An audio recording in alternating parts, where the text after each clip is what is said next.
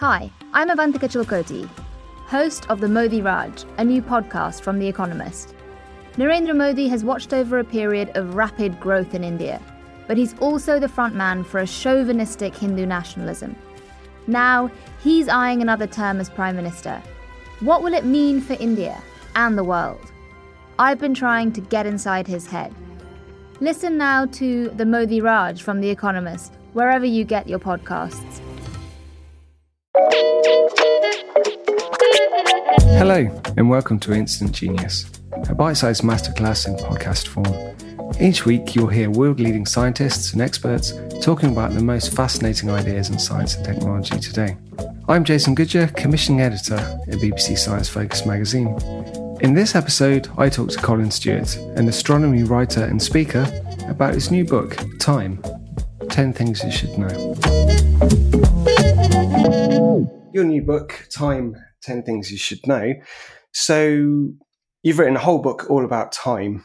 Um, and I think it's not, it's not something that usually people think about very much. It's something that we experience and we think that we innately understand. But there's a lot more going on than just one increment, one unit of time, one second, say, simply following the other. I mean, obviously, you cover a lot of ground in the book, but as, as a way of starting, one thing that really interests me when thinking about time on um, an analytical level is its ability to connect us to timescales that are beyond the realm of human experience. So in, in, in the book, you start saying about how how you can age things. So I thought we could start as you're you're from an astronomy cosmology background. A lot of people ask how how do we know how do we go about calculating the age of something so old like the Earth? Well, so the great news is that we have clocks littered around that we've worked out how to read. Um, and so one of the chapters in the book is rocks are clocks, because in, inside many of the oldest rocks on the Earth are slowly ticking clocks um, in the form of radioactivity. So uh, a radioactive atom is one that's unstable, and over time it will start to decay and change into something else. But it does that in a really reliable and consistent way. So if we can count the number of changes that have taken place, we can then work back in time to see how long ago that that process started. So for living things, we use carbon, um, a rare form of carbon called carbon 14. But for really, really old things like the Earth, we're using um, we're using uranium, which has a half life of about four and a half billion years, which which turns out to be about the same age as the Earth. So that's it's one thing calculating the age of the Earth. That's impressive enough. But how about the age of other objects in in the solar system or even the universe. So how do we go about um, studying and calculating their ages? So for the solar system, it's kind of related. So we use a process called crater counting, and it's basically the idea that if a surface has loads of craters, it's old because it's been hit many times, it's been around for a long time. If it doesn't have many craters, then it's fresh and new. Um, and we can calibrate the number of craters with the moon rocks that were brought back by the Apollo astronauts. So we use the dating from the moon rocks, match that to the number of craters on the moon. And then if we see a surface somewhere else in the solar system, maybe um, on another moon of another planet, and it has a similar number of craters, we can say, well, it's a similar age to, to the moon. And so we can calibrate it that way. Um, but once we move beyond the solar system, and if we're talking about stars themselves, then we need yet another method. And th- this is the idea that when you break up light from the sun or another star, you get the rainbow, right? Your famous spectrum of colors from, from red to violet. But what you notice, if you look carefully, is that there are different colors missing. You'll see black lines instead of certain colors. And if you look at this spectrum, it looks a lot like a barcode. Uh, and really, in effect, that's what it is. By scanning this spectrum, we can see what a star is made of because each of those black lines corresponds to a different chemical element. So we know, for example, that the sun is made of 67 different chemical elements. Whereas the oldest stars in the universe, the first ones to ever shine, they were only made of, of hydrogen and helium, the, the elements that the Big Bang made. So we can age a star by how pristine it is. If it's a really old star, it's only going to be made of what was available just after the Big Bang hydrogen and helium. If it's a much newer star like the sun, then it was born in a time when the universe was a lot more diverse and it had many more chemicals flying around. So taking an inventory of a star tells us its age. That the more things it has in it, the, the newer it is. So just to so, sort of further explain the, these barcodes, these black lines. So that's due to different elements having different internal structures and absorbing different energies or wavelengths of, of light, right? Yeah. So each element has its own unique um, configuration of electrons whizzing around inside. Um, and that governs the way that light gets swallowed. So each particular element swallows a very specific color of light um, based on where its electrons are. And so we, if we see a particular color missing, we know, okay, that must be because of um, hydrogen or helium, or when we get to the sun, iron and oxygen and calcium and that sort of stuff. So each of these, each element has its own sort of fingerprint in in this way. Exactly. And so the more the more fingerprints you see from more elements, the, the younger the star must be. And so you you say about the the different stars having different um, chemical compositions. So with the, with the sun having he- heavier metals as opposed to the, the well the older stars. So why is that? So it's that over time the stars churn hydrogen and helium into those heavier elements. So the first stars would have been made of only hydrogen and helium. But over time, the, the nuclear processes going on in the core, fusion, starts to turn the helium into carbon and then nitrogen and then oxygen. And then as the star ages and dies, it makes um, neon and silicon and iron. And then when the stars explode, they spread those elements out throughout the universe and they end up inside new stars. So when the sun was made, it already had some of these uh, heavy elements like laced inside it from the dead stars that had gone before it. So stars are essentially the the sort of chemical factories of the universe. If we had no stars, yeah, the universe would be hydrogen and helium alone. So sort of taking a different tack now. Um, we're talking about stars. We're talking about astronomy. So one thing that I find find quite poetic is when we're we're looking, even with our own eyes, in, into space, we're actually looking back in time in in an odd way. Could you explain that concept for me, please? Yeah, sure. It's just to do with the fact that the speed of light is fixed. It takes time for light to get from one place to another, and light is how we see things. So we don't even have to talk about planets or, or stars to start with. If we just talk about our everyday lives, if if we're in the same room and looking at each other, it takes about uh, a billionth of a second for the light to get from your face to my eyes. So I'm not seeing you as you are when the light hits my eyes. I'm seeing you as you were when the light left your face, which was a billionth of a second ago. So there is never a now. Whenever we see something, we are always seeing it in the past because it takes time for light to get to us. Um, and my favorite analogy for it, and the one I use in the book, is it's like a postcard. I mean, we don't really get postcards anymore, right? We have email, but you, you imagine a postcard drops on your doormat. It never tells you what the writer is doing when it arrives on your doormat. It always tells you what the writer was doing a couple of days ago when they wrote the postcard. It takes time for the message to get to you. And so it's the same with light. Your face is a billionth of a second ago. The moon is just over one second ago. The sun, eight minutes ago.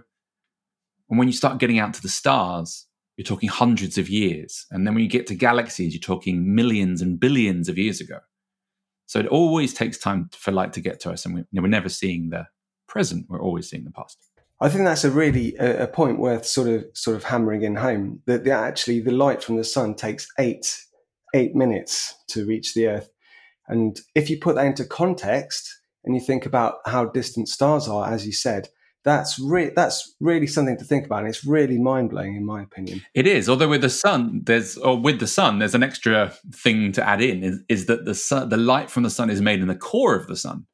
So yes it takes eight minutes to get from the surface of the sun to the earth um, but it actually takes 170000 years to get to the surface from the core. So weirdly you could have a star that is 100000 light years away and the light from that star would get to the Earth quicker than it would from the core of the sun.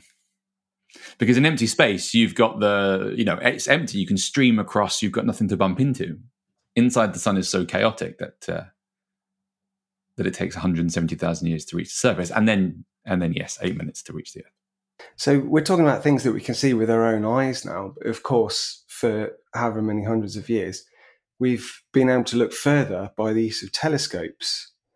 So, what what are the sort of current limits of our ability to to look in into deep space and in, into what I don't know what you call it, deep time?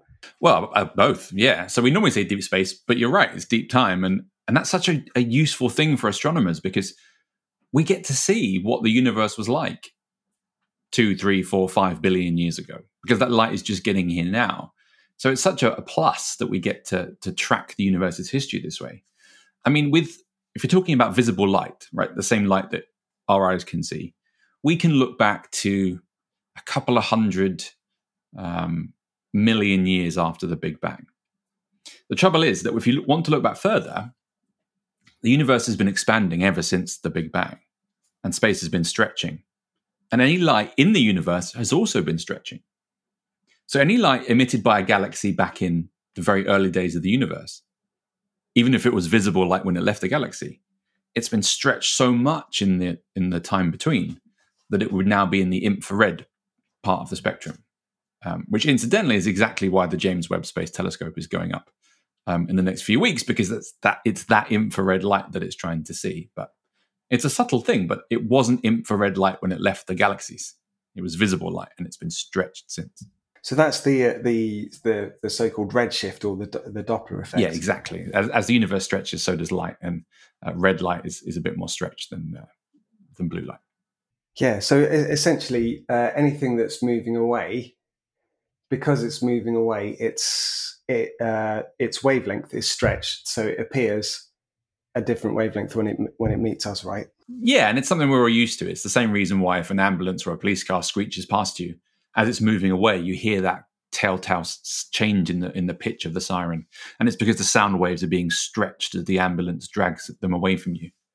It's the same with the galaxy and light. If the galaxy is running away from from uh, the Milky Way, Milky Way, which most are, um, then it, it, also gets stretched, and, and, that makes it appear redder. So you, you mentioned the James Webb Telescope there. That I just wanted to talk talk about briefly because yeah, its its launch is imminent. Um, and a lot of people call it the natural successor to Hubble because, you know, Hubble's been such a great success story. So, um, why, why is it so important? Why is the James Webb Telescope so important? Why is it so important to study these in, infrared, um, this infrared light? Well, one of the things is that uh, you always hear it called the successor to Hubble, and that annoys me a little bit because it's a very oh, different. well, no, not, not, for you. I just mean it's a common thing. It, it, it isn't really. I mean, it is in the sense that it's the next big NASA flagship telescope, but it's just such a different beast to Hubble. It works in a very different way. Um, for starters, it's huge. It's six six point five meters in diameter, and it has to be to collect the infrared light. And also, the Earth is so hot you know, so emitting so much of its own infrared radiation that we have to go almost five times further than the moon with this telescope to get to somewhere that's cold enough. Um, but then you are able to look back into the very early universe. And it's because we want to know when the first stars lit up and we want to know when the first galaxies appeared.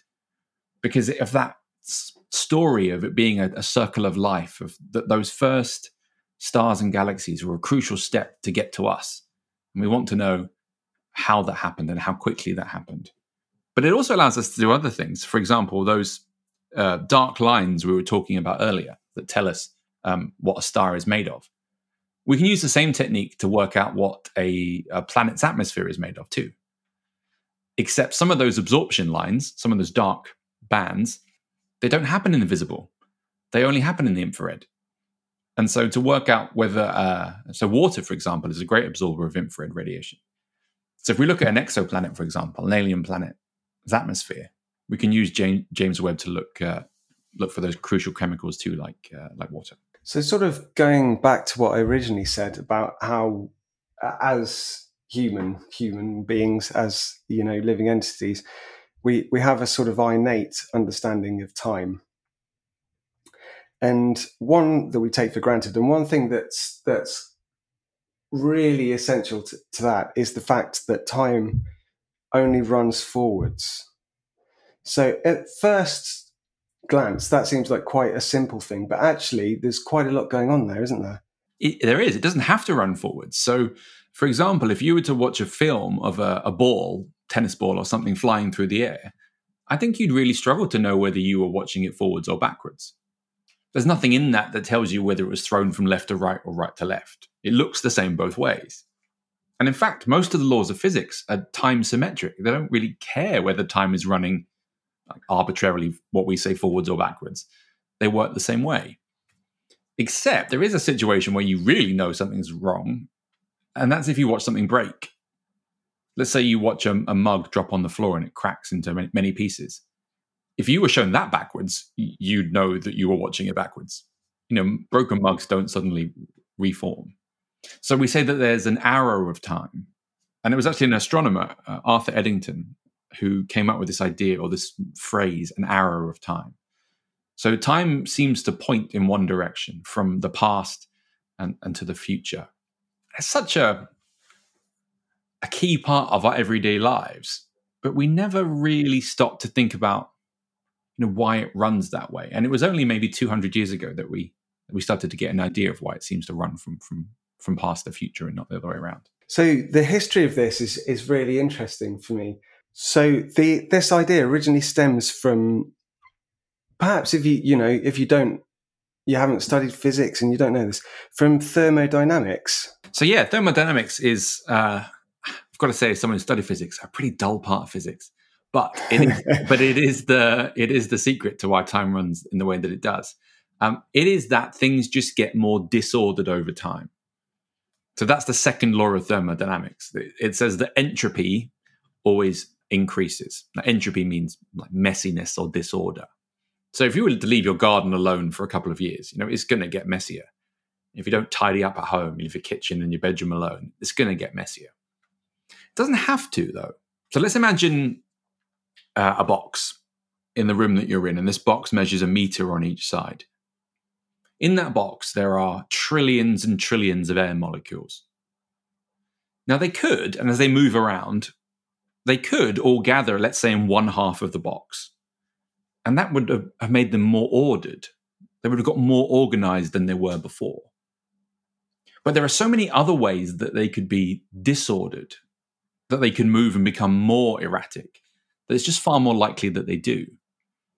So in the book, I talk about some examples actually. One is just a set of six dice. Let's say you set the dice up so that you have the same number showing on each of them. And then you roll those dice. I mean, they could go back to the way that they were. They could stick in that highly ordered, organized way. But the chances are they're going to get more disordered. And it's the same with a pack of new playing cards when you get them, they're all lovely and organized into suit and numerical order. If you shuffle them, there's no way you're going to get them back the way that they were. They're always going to get more disordered and disorganized. And so it's the same with the universe. There's all we always see order deteriorate. And that's what gives us this arrow that points from the past, where things were more organized, to the future, where things are less organized. Now, I have a three year old, and uh, we're getting a lot of questions right now. It's like, why, why, why, why? And to be honest, it's surprising how often the answer is the second law of thermodynamics. You know, why, why does that break? Second law of th- thermodynamics. Why does this happen? Second law of thermodynamics. So I say it in jest, right? But you'd be surprised how often the answer is actually the second law of thermodynamics. That's pretty heady stuff for a, for a three year old, I reckon. But like one thing that um, whenever I've spoken to people about entropy and as you, as you say, disorder just naturally increases, that people will often say to me, "Okay, so as an example, we're playing a game of snooker. We we finish the game, and then it's obviously completely dis- disordered from the original arra- arrangement. The balls are all in different pockets. So when I re-rack the table and put the balls back into their original position, why doesn't that decrease the entropy? It decreases the entropy of the snooker balls. Right? You've made the snooker balls more organized, but it doesn't decrease the entropy of the entire universe. Because in order to do that, you've got to put in some effort. Right? You've got to pick the balls out the pockets. You've got to, you might lose some energy by knocking the balls together so that they make a sound. So overall, it takes energy to make that a more ordered system. And so the, the entropy of the entire system, you, the room, the snooker balls, the universe, still the entropy still increases. And so overall, that you you maintain that sacred law of, uh, thermodynamics. It always takes effort to to to undo what's happened. So, obviously, we're talking about the overriding theme of time here. So, if we're speaking about uh, entropy or disorder always increasing, what does this mean for the for the lifespan of the entire universe? Well, eventually there'll come a time where there is no more order. We, we reach a point of maximum disorder. And then you can't borrow energy from anywhere in order to put the snooker balls back the way they were. And so you won't be able to organize anything into anything. We call it the heat death of the universe. And so the universe will just become a, a cold and static and unchanging heat. I mean, the good news is this is a very long way away. We're talking uh, trillions and trillions and trillions of years, if that's the only thing at play, which uh, which it might not be. So, sort of looking at that from kind of the, the reverse point, then. So, uh, you say, as you said, the universe is expanding. That's why, why we get the redshift and, and the entropy is increasing. If we take that back to the beginning of the universe, what can, what can we learn about, you, you know, I guess I want to say the Big Bang and the beginning of the universe, the, the beginning of time and the state of entropy and, and the state of the universe then? Well, the fact that we still haven't reached the heat death of the universe yet, and we're not even close to reaching it, tells us that the entropy at the beginning of the universe, just after the Big Bang, must have been very high. So it must have been very ordered at the beginning, and it's been deteriorating ever since, but we still haven't reached the point of maximum disorder. So we don't know why the Big Bang and the early universe appeared to be in this incredibly um, highly ordered state. It's one of the biggest uh, mysteries in cosmology, and it's stood for for at least fifty years. And so, if we could answer that, I think I said in the book that we wouldn't just tell us why time has an arrow. It might even tell us why we're here to experience time at all. Because if it started off the universe very disordered, it might have reached that heat death before any stars, galaxies, people, life could have ever uh, ever emerged. It took us a long time.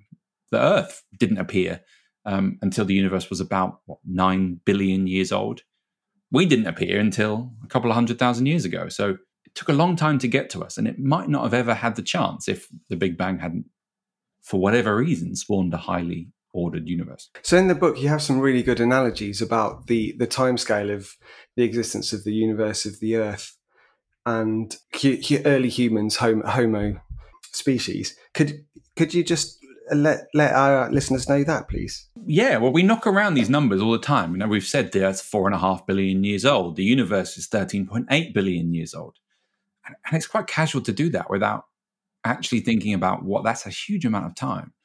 So some of the analogies were that if you had this was for the age of the Earth, if you reduced each year to a second, so rather than having four and a half billion years, you had four and a half billion seconds. That's still 144 years so you'd have to live two lifetimes, pretty much, in order to get through as many seconds as there have been years in the Earth's history. If you were to collect a penny for each year of Earth's history, then you'd be a millionaire, as you may expect. But also, your pile of money, your pile of metal would weigh more than the Eiffel Tower. But then there are other things that that that weren't in the book in the end, which but show you how we struggle with time. Now, the idea that the the Tyrannosaurus rex lived nearer in time to the iPhone than it did to the Stegosaurus, or the fact that you know, Cleopatra lived closer in time to the moon landings than to the to the Great Pyramids. Once you go back, you know, not so far into the past, it all kind of begins to blur into one, and we forget that the you know, different species of dinosaurs lived hundreds of millions of years apart from each other. Yeah, it all goes back to sort of how we started with the um, the, the, sort of innate human conception of time and its passage, which I, I think is really interesting. Well, it comes, I guess it comes from the way our brains have evolved, right? It doesn't really confer you much evolutionary advantage to contemplate four and a half billion years. It, it's useful, it's fun, right? But it's not going to stop me getting eaten by a tiger or, or, or, you know, finding a mate or finding food. If you can contemplate the changing of the seasons with the moon and the phases of the moon and start to have a calendar and you know when to plant and you know when to harvest, then that's a lot more useful. So thinking in days and weeks and months and years probably is a useful thing to do, which is why we do it reasonably easily. Talking in terms of millennia and billions of years, yeah, our brains are, you know, our kind of primitive monkey brains are weren't really built for that. It's still possible, but it just takes a bit of extra contemplation. I think it doesn't come as easily. So as we're talking about time, I think what most people would, would the, one of the I think top five questions would be, what about traveling back in time? You know, it's such it's such a sort of sci-fi trope. It's captured so many people's imagination. But before we start to talk about slightly more complicated physics, I'd just like to have a look at the something I find really fascinating, which is the the time travel paradoxes. Yeah, this is where you, this is the really fun stuff. This is the stuff where you start to sort of really question your sanity after a while. But if you think it through, it, it does kind of make sense. There, there, are there are several that you mentioned. You know, several famous ones that, that you mentioned in the book. But there is there's some um, some that always come up, which probably chief among is the the grandfather paradox. So can you tell us a bit about that? Yeah, that's definitely the classic one. That's your Back to the Future Marty McFly at the at the uh, prom idea. So it's that if you go back in time and kill your grandfather when he was a young man, then he never grows up to have whichever parent it was that he had, and, and so that parent never grows up to have you. If your grandfather dies as a as a ten year old, you could never have been born, and so if you could never have been born, who is standing there with a gun shooting him in the first place? So there's, there's a logical inconsistency there that something has to go awry if you are standing there with a gun at your grandfather's head, you cannot kill him. It's just a logical impossibility that he is going to die. Because as soon as he dies, you never exist. So something has to go wrong. Maybe you try and fire the gun and, and you wound him instead of killing him, or maybe you miss, or um, it's called the Novikov consistency principle, right? The thing that causes the paradox to happen necessarily cannot happen for you to be there. Um, and the kind of related version to that is the famous Hitler um, assassination, which is another example of the grandfather paradox. There was a New York Times Magazine poll that asked people, would you go back in time and kill a baby Hitler if you could? And the majority of people said they would. But you can't. Because if you go back in time and kill Hitler again, let's say when he's 10, he never grows up to be the leader of the Nazis. And so he never does the awful things that he's known for. So you never learn about him at school. And so you can never make the decision to go back and kill him because how do you even know about him in the first place? He's this like Austrian boy that has no significance to anyone. So again, you can't kill Hitler because if you did, your reason for being there vanishes and so you can't be there. So that's the other sort of version of the grandfather paradox. So I'm sure they were well-meaning these people that said they go back in time and kill Hitler, but unfortunately, unfortunately, you can't do it. Thank you for listening to this episode of Instant Genius. That was astronomy writer and speaker Colin Stuart. If you want to know more about the nature of time, check out his book, Time 10 Things You Should Know. Or if you liked what you heard, check out his online beginner's astrophysics course at colinstuart.net. Or to hear him tell me more about space time, black holes, and wormholes, head over to the Instant Genius Extra podcast. The September issue of BBC Science Focus magazine is out now Pick up a copy in store or visit sciencefocus.com. Thank you.